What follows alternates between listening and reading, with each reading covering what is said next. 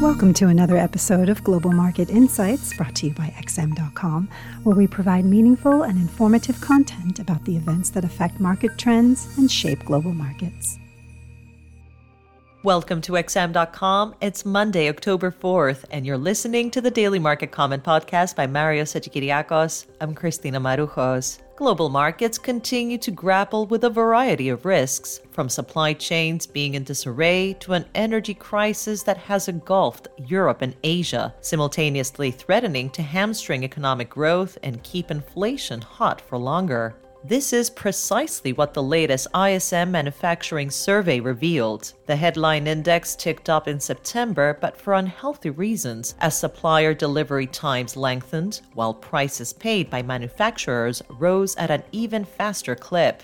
Every single anecdotal comment was either about damaged supply chains or labor shortages. Risks emanating from China haven't faded either, with a hangover in the embattled real estate sector likely to amplify any slowdown in the world's growth engine. On top of that, trade risks are back on the menu following reports the U.S. Trade Representative will announce today that China is not complying with the Trump era trade deal. The only piece of positive news was that Merck has developed an experimental pill that can halve the chances of dying or being hospitalized from COVID. This helped Wall Street stage a solid rebound on Friday, but futures are back in the red today, as even a COVID treatment won't fix supply chains or cool energy prices. Markets have already put the health crisis behind them. The issue now is dealing with its economic aftershocks. In the FX complex, the US dollar is on the back foot on Monday, allowing every other major currency to breathe a sigh of relief after being suffocated last week by the reserve currency's powerful gains. The main event this week will be the US employment report on Friday, which will decide whether the Fed pushes the taper button next month.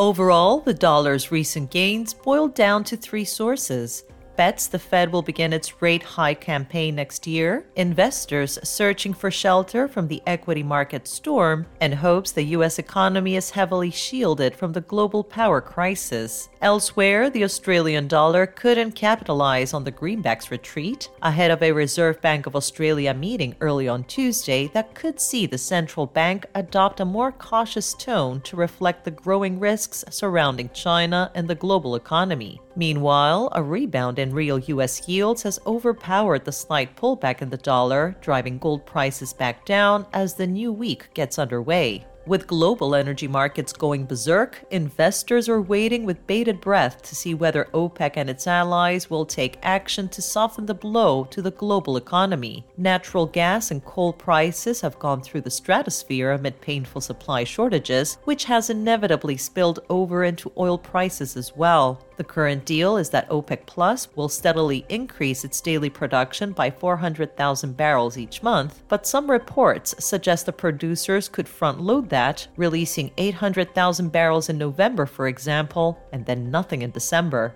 Admittedly, that's just a drop in the ocean. It wouldn't have any material or long lasting impact against the global energy shortage. If that's all OPEC comes up with, or worse yet, if the cartel does nothing at all, the upward pressure on oil prices could return with a vengeance. Technically, WTI needs to pierce above $77 per barrel for buying momentum to accelerate, as that would mark a fresh seven year high. This was the Daily Market Comment Podcast at XM.com. Have a great week. Thank you for listening to another episode of Global Market Insights brought to you by XM.com. For more in depth technical and fundamental analysis, be sure to visit www.xm.com forward slash research.